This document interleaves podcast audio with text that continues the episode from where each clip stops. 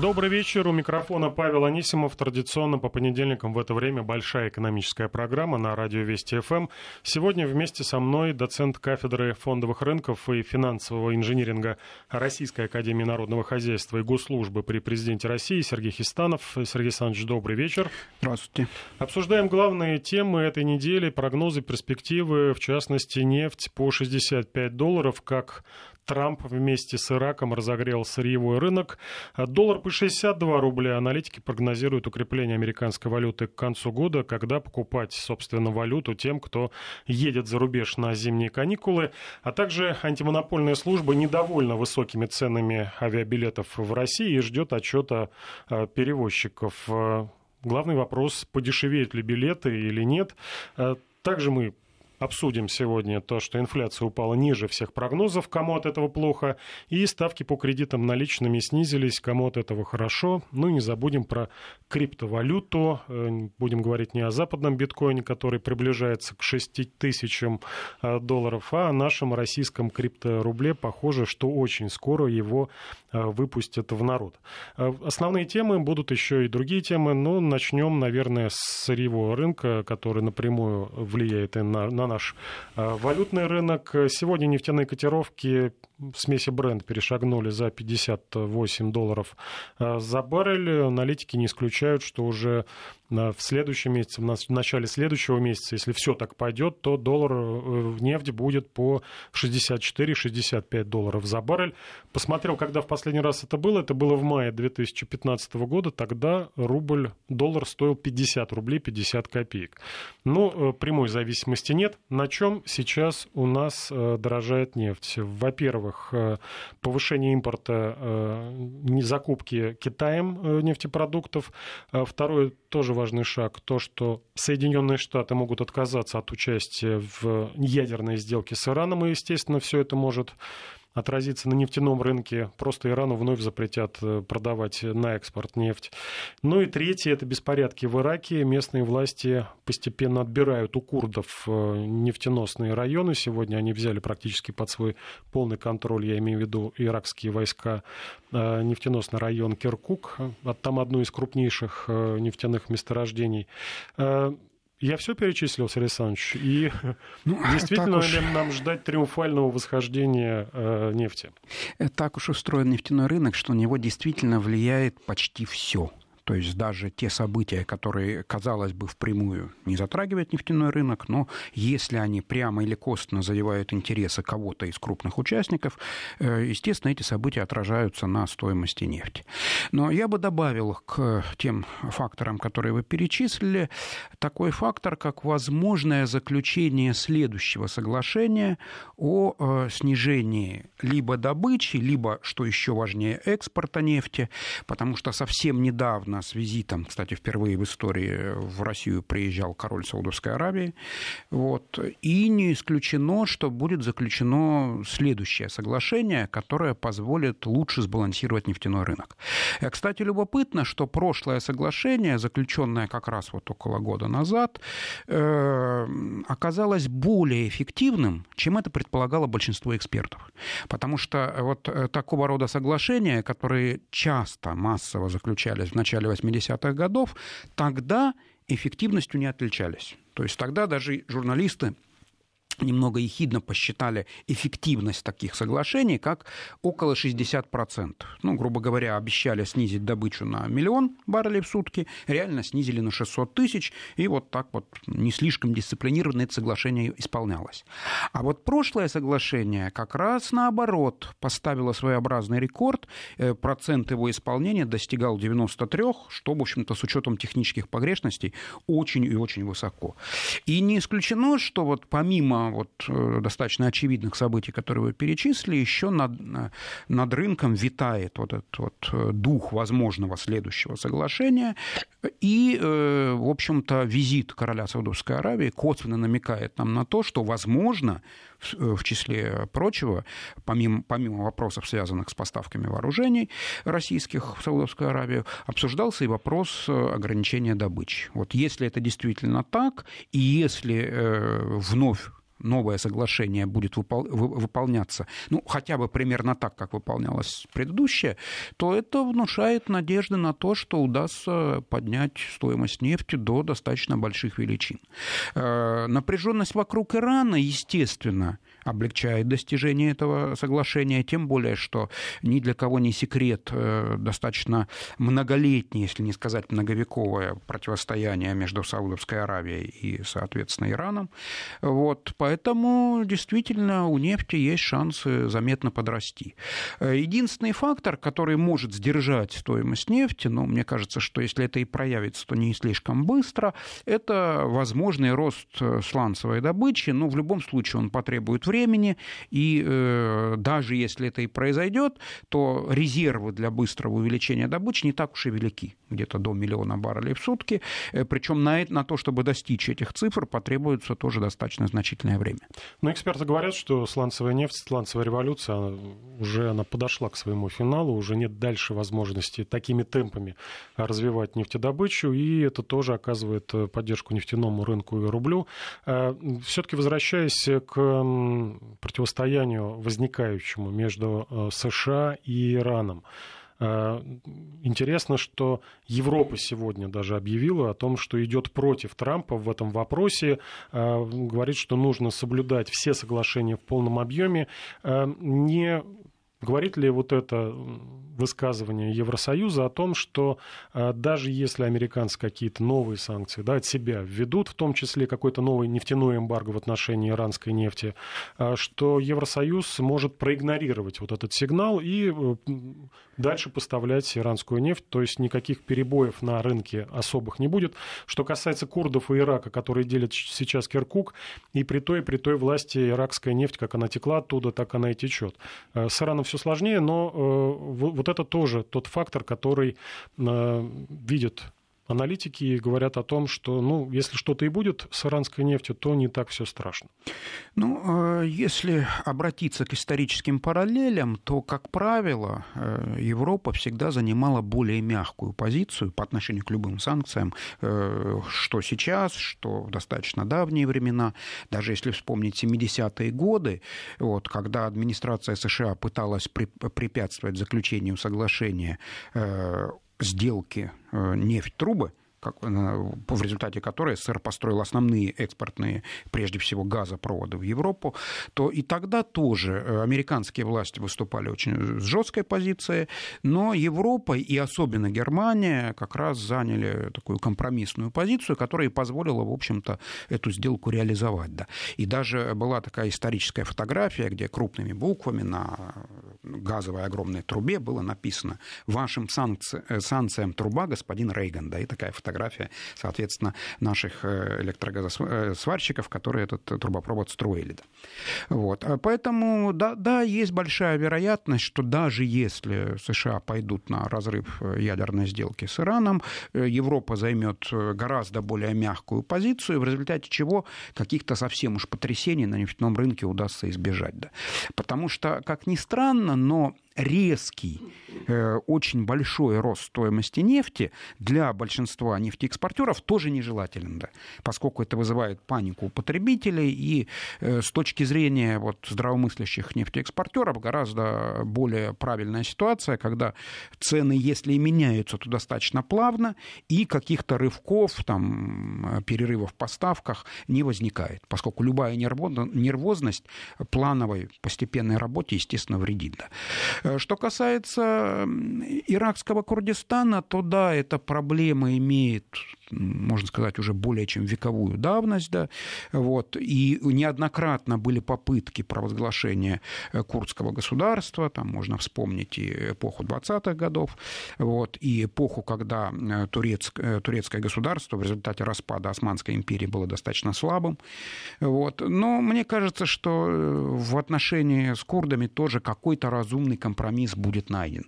Потому что нынешние власти иракского Курдистана, они все-таки демонстрируют определенную договороспособность, и, скорее всего, им удастся выторговать какие-то дополнительные преференции для этого вот автономного района, но все-таки провозглашение там, полноценного независимого государства в ближайшее время, по крайней мере, смотрится очень маловероятным.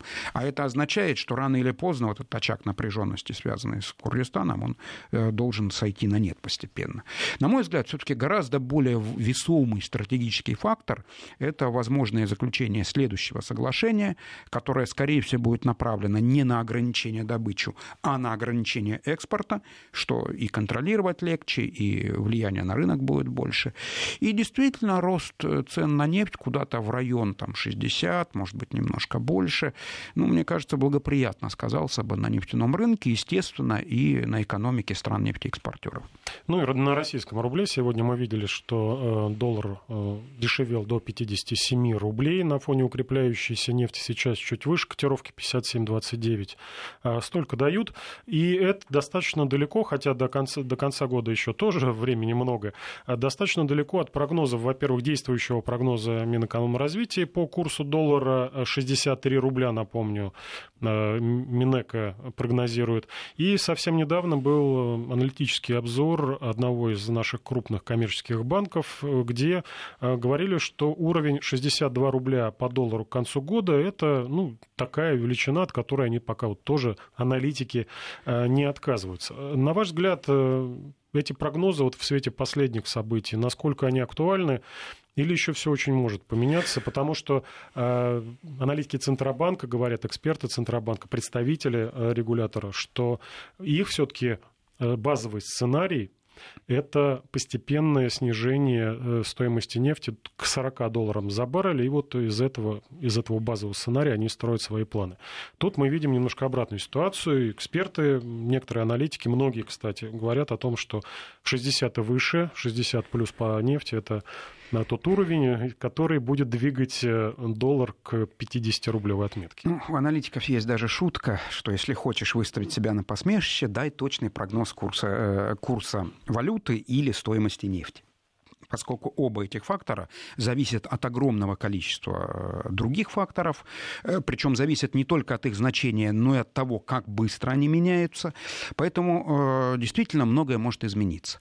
Что касается курса национальной валюты, то отмечу, что просто теорий, которые описывают, вот как образуется курс национальной валюты, около десятка.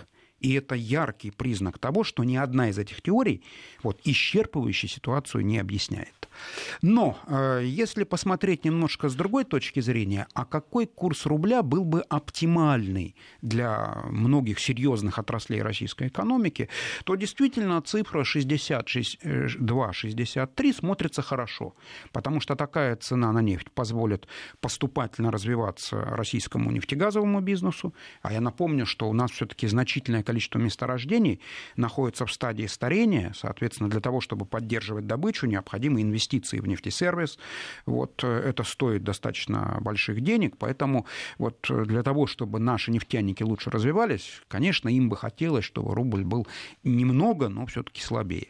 Э, кроме того, у нас вот последнее время набирает обороты такая отрасль, как сельское хозяйство, особенно производство зерна. Вот в этом году у нас, можно сказать, рекордный урожай, и значительное количество нашего зерна экспортируется.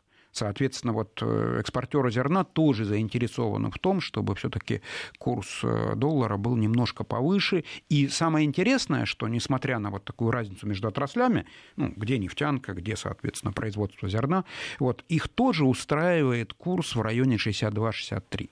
Поэтому не исключено, что в обозримом будущем курс туда придет.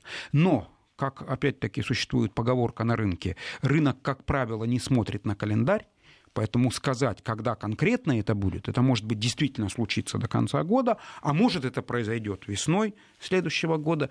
Вот здесь, к сожалению, сказать сложно. И даже можно процитировать слова такого великого инвестора, как Уоррен Баффет, да, который очень любит поговорку, что гораздо легче сказать, что произойдет, чем когда это произойдет. Поэтому еще раз вот подчеркну, что цифры 62-63 для того, чтобы вот э, такие важные отрасли российской экономики, как нефтегазовый сектор, сектор, как, кстати говоря, металлурги, как производство зерна, для того, чтобы они поступательно развивались, да, им нужен немного более слабый рубль. Да. Но когда рынок достигнет вот этих цифр, пока сказать сложно. И э, вы правильно отметили, что до сих пор у нас сохраняется прогнозное значение цены на нефть, которое очень важно для так называемого бюджетного правила.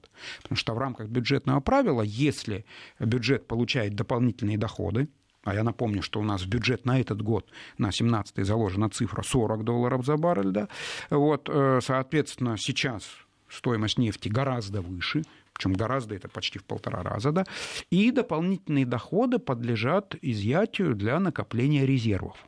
С одной стороны, это хорошо, поскольку резервы растут, вот, и э, в случае, если там что-то неблагоприятное произойдет, у нас будет с помощью чего можно поддержать бюджет, да.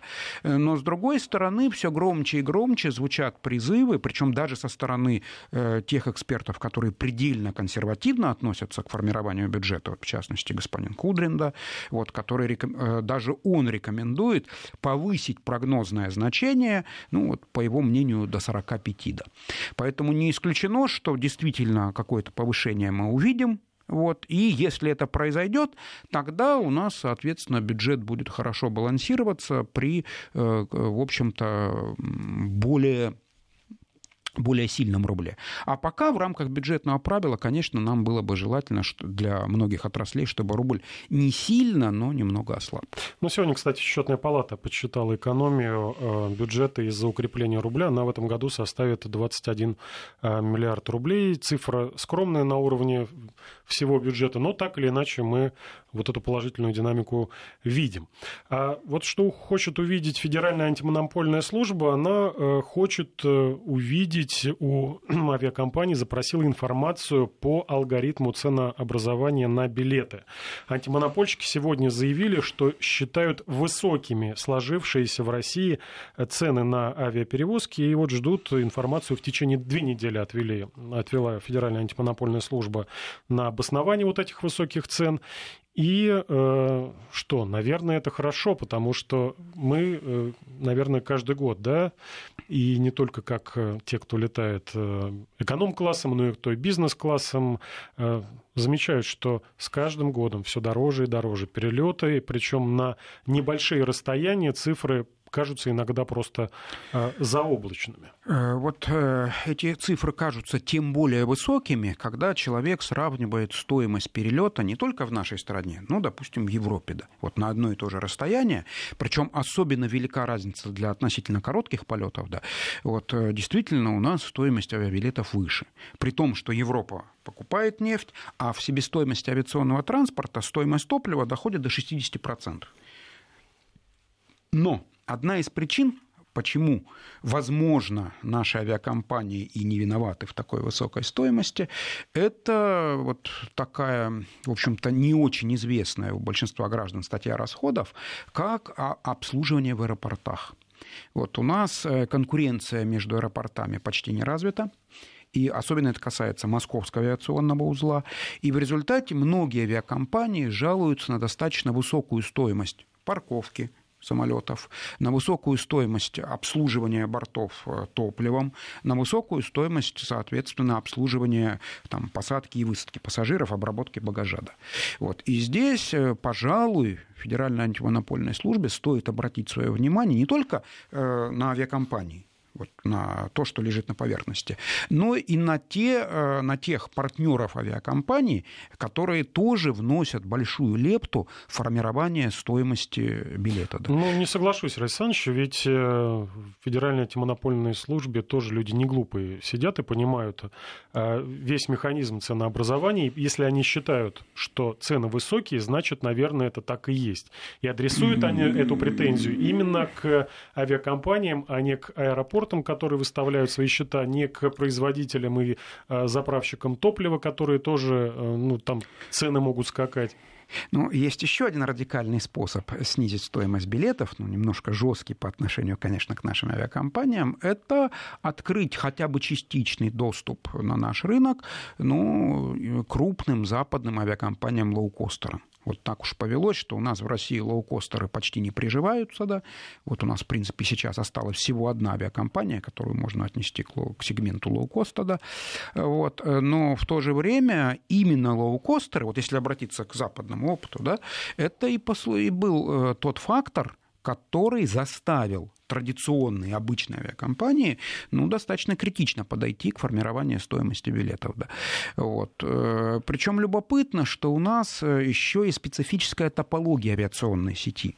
Вот э, так уж получилось, что мне по работе приходится много ездить, да, и вот могу даже, пользуясь случаем, пожаловаться, что у нас очень сложно улететь из одного областного центра в другой, минуя Москву. То есть у нас вот такая вот чисто веерная схема построения авиационных э, маршрутов, и, может быть, э, вот, допуск хотя бы на второстепенные направления каких-то западных конкурентов и позволил бы держать в тонусе наши авиакомпании. Э, Сергей Хистанов и Павел Анисимов в студии Вести ФМ. Мы тему билетную и авиационную тоже продолжим буквально через несколько минут. Сейчас новости, не переключайтесь. В студии Вести ФМ Павел Анисимов и доцент кафедры фондовых рынков и финансового инжиниринга Российской Академии Народного Хозяйства и Госслужбы при президенте России Сергей Хистанов. Продолжаем большой экономический прогноз, большой экономический час на радио Вести ФМ. Э, говорили о билетах, э, подводя черту под их стоимостью. Все же вот ФАС, если разберется, если вынесет вердикт, что да, действительно очень высокие цены.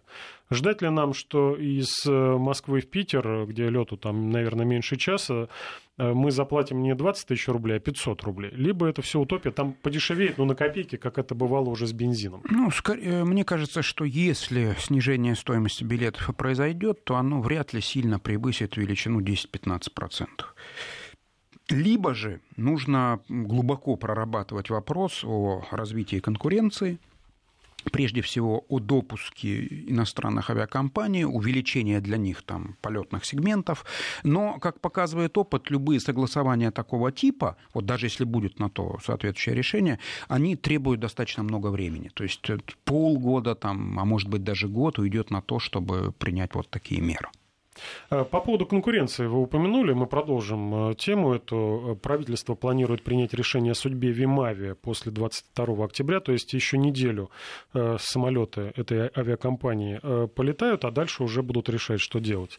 Это первая новость, которую пришла из Кабмина, в частности, ее озвучил вице-премьер Аркадий Дворкович. И вторая новость о слиянии двух российских авиакомпаний, объединении Норд Авиа и Red Wings, они э, будут консолидироваться, собирать все вместе, может быть, даже будут работать, э, летать под одним э, брендом, но э, вот в этом слиянии аналитики некоторые не увидели позитива, скорее, наверное, то, что негатив, что все-таки это отражение кризиса в авиаотрасли и вынуждены объединяться компании, чтобы как-то выжить, а не развиваться и подниматься к новым высотам. Ну и это, естественно, минус в конкуренции, естественно, в ценообразовании. Ну, Возможно, уйдет Вимавия, две авиакомпании сливаются в одно, ну, ну, уход авиакомпании – это, безусловно, снижение конкуренции, с этим спорить нельзя. А вот объединение как раз, э, мне кажется, несет в себе некоторые позитивные моменты, в частности, снижение управленческих расходов. Вот. Э, кстати говоря, ФАС могла бы обратить внимание еще и на такой фактор, как, по мнению некоторых экспертов, несколько избыточное регулирование в авиационной отрасли. Потому что вот очень интересный пример – вот очень интересный пример – это сравнение авиакомпаний российских и, допустим, авиакомпаний США. Вот э, вряд ли наши слушатели себе представляют, сколько авиакомпаний в США имеется. Просто я сам, когда эту цифру увидел, вот, я был очень удивлен, там, не ошибся ли я. Вот, э, около полутора тысяч. То есть, вы представляете, вот если у нас число авиакомпаний... То есть один самолет, даже... одна авиакомпания. Да, э, в США, как ни странно, много маленьких авиакомпаний. В США достаточно много авиакомпаний, где имеется действительно один самолет, и где гендиректор иногда его пилотирует. Вот. Э, может быть, особенно для э, относительно малой авиации региональной, да, стоило бы сделать ну, некоторые послабления в достаточно строгих авиационных правилах, которые приняты в нашей стране. Да. Вот. Э, и у нас, к сожалению, совершенно не развит такой сегмент авиации, который, кстати, довольно хорошо развит в США, в меньшей степени в Европе. Это так называемая авиация общего назначения, то есть это частная авиация, Э, и которая, кстати говоря, служит великолепным резервом, вот, э, в том числе и пилотов, которые могут потом, соответственно, получать, э, повышать свою квалификацию и становиться пилотами уже, соответственно, коммерческой авиации. Да. Вот. Поэтому, может быть, там некоторые послабления хотя бы там для региональной авиации привели бы к тому, что у нас авиаотрасль получилась, получила бы новый импульс к развитию. Да. Вот. Ну а пока мы имеем то, что имеем, мы имеем малое количество достаточно крупных авиакомпаний, компаний, имеем низкую между ними конкуренцию, которая и, соответственно, достаточно высокую стоимость э, билетов, причем сопоставимый полет вот, в Европе по расстоянию, да, вот, как правило, обходится заметно дешевле. При том, что авиатопливо, естественно, в Европе дороже, да, вот, э, труд большей части работников в Европе дороже, а почему-то билет получается дешевле. И это, естественно, вызывает справедливые нарекания ФАС, но остается только пожелать ФАС удачи в том, чтобы они все-таки навели порядок и ну, хотя бы в каких-то разумных пределах снизили стоимость билетов. Наш слушатель спрашивает, почему в Питер 20 тысяч билет, э, стоит он 3 500. Это я не выдумываю, это я процитировал спикера Совета Федерации Валентину Ивановну Матвиенко, которая как раз э, в конце этой весны дала поручение проанализировать ситуацию с завышенными ценами на авиабилеты, и после этого ФАС вот все-таки посчитал, что они завышены. Э, это Валентина Ивановна сказала, что Петербург 20 ну, тысяч, в Сочи 30 тысяч. Тоже есть цены лукавство, поскольку стоимость билетов э, сильно зависит от того времени, э, когда они бронируются. Потому что вот мне тоже ну, достаточно часто приходится в Санкт-Петербург летать, и если э, бронировать заранее, там, за месяц, полтора, то, в принципе, да, вполне можно там, купить билеты по 3,5 тысячи. Да. А вот если нужно, допустим, вот сегодня на завтра или послезавтра, то не исключено, что действительно дешевых или билетов... Или какие-то праздники. Да, или перед праздниками. Вот, поэтому тут, вот, тут, кстати, сильно винить авиакомпании не стоит, это тоже мировая практика. Вот, но речь идет все-таки не о экстремально низких промо-тарифах и не о экстремально высоких высоких там в период пикового спроса, а скорее о средних величинах. И вот эти средние величины, они действительно по сравнению вот с такими же полетами на такое же расстояние в Европе выглядят достаточно высокими, что и привлекает, собственно говоря, внимание ФАС. Закончили мы с авиабилетами и переходим к экстремально низкой инфляции. Статистика пришла сегодня, э, что инфляция в России на середину октября замедлилась до 2,8%. Об этом сообщил замминистра экономического развития э, на заседании Комитета по бюджету и налогам в Госдуме видим мы, что даже уже, я думаю, забеспокоились, да, чиновники и ну, э, первый э, зампред ЦБ, госпожа Э, Юдаева даже успокаивает, что инфляции нет, все нормально, если отбросить какие-то влияния краткосрочных факторов, то она сейчас вот на уровне 4% годовых, на что и планировал, э, на что и ориентировался Центробанк, к чему ушел. Э, но так или иначе, все ниже и ниже инфляция, и понятно, что вот это снижение, я думаю, что это один из факторов экономического роста, но не все, скажем так, безболезненно вот такую низкую инфляцию воспримут? Население, я думаю, за, а кто против? А, прежде всего нужно отметить, что вот это, откуда берется эта цифра 2,8, потому что явно там сейчас возмущенные слушатели скажут, что они в магазине наблюдают совсем другие цифры. Э, это расчет, который э, делается следующим образом. Берется какой-то отчетный период, там месяц или неделя, меряется инфляция, а потом умножается, если месяц на 12, если неделя, соответственно, на 52. Получается, пересчитывается в годовых. Да. Вот. У нас действительно инфляция последние месяцы тормозит. И это дает вот такую низкую цифру. Но э, на жизнь людей сильнее влияет накопленная инфляция с начала года, которая, как абсолютно правильно заметила Ксения Юдаева, она действительно близка к 4%. Вот. Более того, более того, не стоит забывать о таком факторе, э, который, скорее всего, там немножко нам разгонит инфляцию, как традиционный рост тарифов естественных монополий. Вот у нас э, обычно бывает либо в конце года, либо точно в середине года это решение. И этот фактор легко отрегулирует инфляцию и введет ее к, выведет ее к ценовым уровням. Вот. Из секторов же, пожалуй, пока на низкую инфляцию, как ни странно, больше всего жалуется финансовый сектор, а именно банковский сектор. Да. То есть э, забавно, но для банкиров вот такое сильное снижение инфляции – это сильный отрицательный фактор.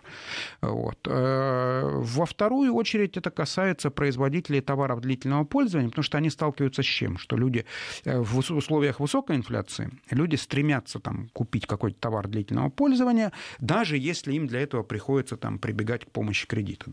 А вот при низкой инфляции как раз многие люди начинают занимать сберегательную позицию, что они предпочитают там, копить на какой-то предмет длительного пользования. И это, естественно, не нравится теми, кто занимается торговлей такими предметами. Вот. В остальном же, вот если взять там производственный сектор, то они относятся к низкой инфляции скорее позитивно, соответственно, из-за того, что им гораздо проще планировать свой бизнес. Ну, наши слушатели говорят, что инфляция замедлилась, цены выросли на продукты, а зарплата не выросла. Просят объяснить. Ну, все логично. Если инфляция замедлилась, и предпринимателю, э, который платит зарплату, ему нет никакого э, смысла увеличивать э, зарплаты своим работникам, мотивировать сотрудников Тут есть к работе, потому что фактор. раньше это было там растет сильная инфляция, я тоже вам немного ниже чем растет инфляция, но зарплата повыше. Э, сейчас э, низкая инфляция. Для, ничего... для работодателей скорее даже не... Это тоже важный фактор. Естественно, в условиях высокой инфляции работодатель с целью удержания работников обычно все-таки энергичнее идет на повышение зарплаты. Но кроме этого есть еще и фактор, связанный с тем, что вот адаптация нашей экономики, особенно это проявляется где-то вот последний год к э, новым экономическим реалиям, происходит в числе прочего за счет сокращения сокращение издержек. Причем это происходит на всех уровнях. На уровне федеральном, региональном, на уровне бизнеса и на уровне граждан. Тут еще один момент, который э, требует объяснения и разъяснения от вас, Сергей Александрович. Э, видели мы, что да, цены замедляются, в том числе на продовольствие, но почему так растут цены на сливочное масло? За год на 21%. Я думаю, что это один из лидеров роста. Э, вроде, да, признали, что вроде не такое вредное это сливочное масло. Но все равно, откуда такие цены, откуда такие цифры? Вот дело в том, что периодически возникает ситуация, когда отдельный продукт, ну, бывает группа, а бывает даже отдельный продукт, как вот в нашем примере, да, растет быстрее рынка в целом. Я, кстати, напомню, что вот э, если в этом году все обращают внимание на сливочное масло, то до этого был, э, был год, когда сильно выросла стоимость подсолнечного масла, еще раньше был год год аномального роста цен на гречку. Вот. Э, да, такое периодически случается. Возможно, меняется рынок, возможно, меняется структура поставок. Вот. Но если это затрагивает все-таки какой-то один товар, либо узкую товарную группу, то обычно монетарные власти в лице Минфина, э, соответственно, Центрального банка и Федеральной антимонопольной службы, это беспокоит во вторую очередь. Ну, для любителей масла это, конечно, грустный фактор, но, э, в общем-то, для экономики в целом это достаточно нейтрально. Такое иногда случается. И, кстати говоря, случается не только в нашей стране. Вот это уж так устроена современная экономика, что иногда вот такой аномальный взлет стоимости одного товара бывает. Но еще одно преимущество низкой инфляции – это все-таки снижение ставок по кредитам. Об этом мы э, продолжим говорить через несколько минут. Напомню, у нас в гостях экономист Сергей Хистанов. Не переключайтесь. Продолжаем большой экономический час. В студии доцент кафедры фондовых рынков и финансового инжиниринга Российской Академии Народного Хозяйства и Госслужбы при президенте России Сергей Хистанов и Павел Анисимов. Разбираемся. Сейчас закончим мы с... Закончили с инфляцией. Сейчас подобрались к ставкам по кредитам. Сегодня крупнейшие российские банки, Сбербанк и ВТБ, понизили э, минимальную ставку по потреб кредитам, по кредитам наличными до 12,9 0,6% годовых. Э, Причем цифра у обоих банков это фигурирует. Может быть, какое-то магическое число, я не знаю, 12,9. Э, но так или иначе, да, мы разбирали, что низкая инфляция, с одной стороны, сдерживает инвестиционную активность, экономический рост все-таки, то, что мы видим и в Европе, и в Японии. С другой стороны, плюс большой – это то, что граждане могут планировать свои расходы, потому что знают, что инфляция снижается. Кредит, если я беру там, на несколько лет, Э, по нему э, ставка даже может быть еще и ниже быть, э, то есть можно будет рефинансировать. Вот для кого снижение, низкие ставки по кредитам, снижение все-таки 12,9 это не такая уж и низкая ставка для потреб а, кредита. Для вот, кого кстати, это хорошо? Э, кстати, важно пояснить, откуда берется эта ставка. Ставка по кредитам состоит из трех компонентов. Э, первый компонент – это стоимость денег для самого банка. И вот здесь действительно влияет снижение инфляции. Вторая компонента – это премия за риск. Это вероятность того, что данный заемщик не вернет вовремя свой кредит. Да. Ну и третий компонент – это прибыль, собственно, финансово-кредитного учреждения, который кредит выдает. Да. Э, поскольку инфляция снижается, то вслед за ней постепенно снижается стоимость денег для банков, и это находит отражение в ставках кредитования. Вот. Э, другие же компоненты, прежде всего премия за риск, слабо зависят от инфляции, поэтому и мы видим достаточно высокие цифры, вот 12,9 на фоне инфляции, даже целевой 4, это все-таки довольно много. Да. Вот. Э, кстати говоря, сильно снизить ставку по кредитам могли бы теоретически судебные приставы, если бы они жестче взыскивали долги, то снизилась бы премия за риск и упала стоимость стоимость, стоимость кредитования. Да. Но мы имеем то, что имеем. Пока стоит отметить, что действительно тем людям, которые склонны к достаточно спонтанным покупкам, вот, так, вот такое, такое, такое вот снижение ставки, оно немножко облегчит положение. Хотя еще раз повторюсь, что все-таки рациональным поведением является тщательное продумывание в том числе и крупных покупок. И, естественно, лучше там, не льститься на быстроту оформления кредита наличными, а пусть оформлять его гораздо медленнее, но получать более привлекательную ставку. Вы упомянули о спонтанных покупках. Мы переходим к другой теме, о покупках в зарубежных интернет-магазинах. Сегодня просто, я не знаю, сколько копий было сломано вокруг этой темы. И э, в Минфине подтвердили планы брать пошлину за товары, которые куплены за рубежом через интернет, э, за товары дороже 50 евро. Напомню, сейчас не облагается налогом э, купленные вещи общей стоимостью до 1000 евро в месяц. Э, вице-премьер Аркадий Дворкович считает, что размер беспошлинного порога ввоза товаров э, не, не должен опускаться ниже 200 евро. То есть вот такую планку, э, что ну, некая средняя, да, в Беларуси это 22 евро сейчас, в Казахстане 500, вот Россия какую-то свою золотую середину ищет. Но так или иначе весь э, информационный поток, который вокруг зарубежных интернет-покупок есть, он все-таки сводится к одному, да, что, скорее всего, в ближайшее время надо будет платить за то, что привезли вам из Китая или из Европы. Это, к сожалению, для потребителей это мировая тенденция, никуда мы от этого не денемся. Более того, какой бы порог ни был выбран, Понятно, что решение будет приниматься, и еще рано судить, но в среднесрочном будущем нужно быть морально готовым к тому, что этот порог э, сильно снизится, а то и вообще обнулится.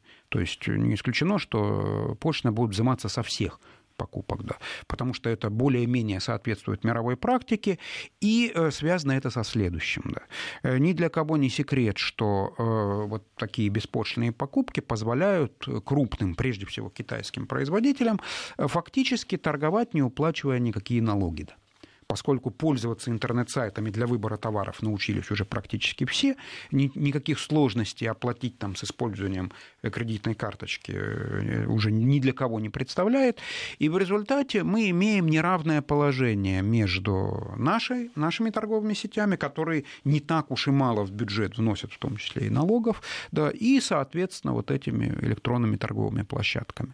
Поэтому хотим или не хотим, но тут вот можно вспомнить старинную, там, 19 XIX века американскую поговорку, что в этой жизни неизбежно две вещи – это смерть и налоги. Да. Вот. Э, опять-таки, трудно сказать, какой порог будет выбран, да, но в любом случае морально нужно готовиться, что постепенно условия работы для электронных торговцев, в том числе зарубежных, и наших традиционных торговых сетей будут сближаться. Да. Нравится это нам или нет. Ну вот сегодня э, господин Клименко, э, советник президента по развитию интернета, привел интересные цифры. Он считает, что покупки в зарубежных интернет-магазинах лишают россиян до миллиона рабочих мест. Имеется в виду, я так думаю, что вот практически без, э, беспошлинные покупки. Но в чем-то, опять-таки, можно оспаривать конкретную цифру, вот, что есть много методик расчета, можно там одним методом посчитать, другим, но в чем-то господин Клименко, безусловно, правда, поскольку вместо того, чтобы заплатить тем россиянам, которые работают в российских торговых сетях, мы платим китайцам напрямую. Да. Нас это радует более низкой ценой. Но, но мы заказываем 2 миллиона посылок в день, вот такая еще цифра есть. Да, да, эта цифра очень похожа на истину, да я сам периодически заказываю товары в китайских интернет-магазинах, и, в принципе, ну, за редчайшим исключением, чаще всего бываю доволен тем, что получаю, да. Вот, вот у меня там один раз был нонсенс, мне прислали вещь, в общем-то, хорошую, но не то, что я просил, ну, кстати говоря, безропотно прислали там спустя какое-то время. из-под то, смартфона что, была что... китайская земля, нет, а не смартфон. Нет, нет, нет. Электроника была, но не та, которая нужна. Вот, поэтому, скорее всего, действительно, и в этом сегменте мы придем к тому, к чему, в общем-то, большинство стран пришли достаточно давно. Ну и напоследок о сегменте, о котором мы говорим все больше и больше, чаще и чаще, это криптовалюты. Видим мы биткоин подбирается к 6 тысячам э, э, долларов за единицу, хотя были большие сомнения, что он намного выше 4 тысяч идет. Но, как выяснилось, и Минэкономразвития, и Центробанк обсуждают вопрос об, об эмиссии криптовалюты нашим государством. Некий будет такой крипторубль. Может быть, даже и регионы свои крипторубли будут выпускать. Что я для себя отметил, то, что, на мой взгляд, сменилась такая жесткая риторика отрицания этого явления, сменилась на то, что, да, действительно, процесс идет по всему миру, и мы не должны от него отставать, и не будем мы копировать, подбирать что-то западное, а изобретем свое, изобретем свой крипторубль, естественно, жестко регулируя его обращение, ну, как вот э, автомобилистов, э, отношения, взаимоотношения автомобилистов регулируют правила дорожного движения. То есть будут некие ограничения, некие запреты, но так или иначе мы вот сюда дорогу пробиваем, к крипторынку. Нам, нам, простым россиянам, зачем это нужно? Зачем нам нужен крипторубль? Вот э, в настоящий момент э, большинству простых россиян крипторубль не нужен совершенно. Да как зайцу стоп-сигнал. Вот. Э, но с другой стороны, с другой стороны, резон в том, чтобы вот поэкспериментировать в этом направлении, есть.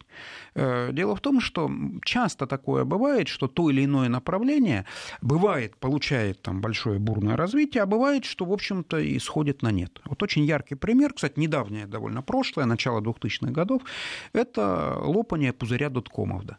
Потому что вот начиная со второй половины 90-х годов до самого начала 2000-х, э, все, что было связано с интернет-индустрией, вот, пользовалось бешеной популярностью, огромные инвестиции туда текли.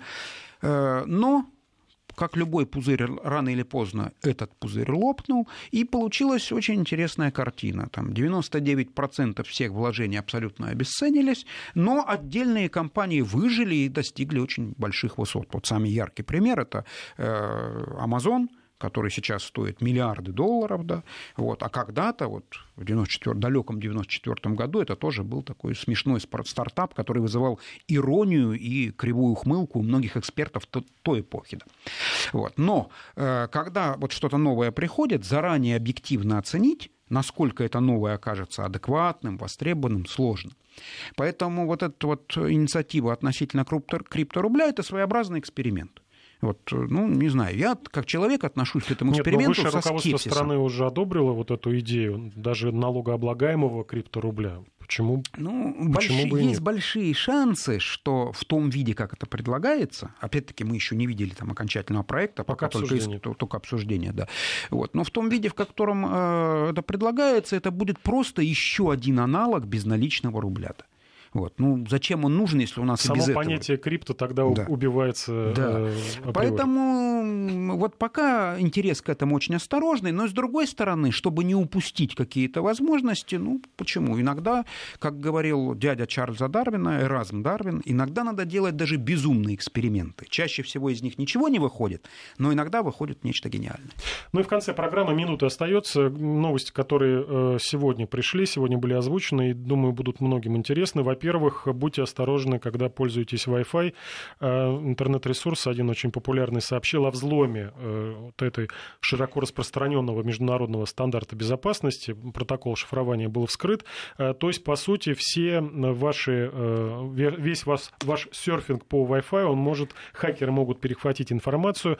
Так что, ну, вот сейчас пытаются залатать дыры и как-то из этой ситуации выкрутиться. И еще одна новость, то, что Федеральная антимонопольная служба предложила продавать дешевые презервативы э, через аппараты, чтобы так бороться с э, ВИЧ-инфекцией. Но вот э, аптеки сказали, что это будет невыгодно им. Лучше продавать дорого и на этом зарабатывать. А мы заканчиваем нашу программу, но напомню, у нас в гостях был доцент кафедры фондовых рынков и финансового инжиниринга Российской Академии Народного Хозяйства Госслужбы Сергей Хистанов и я, Павел Анисимов. Прощаемся. До свидания.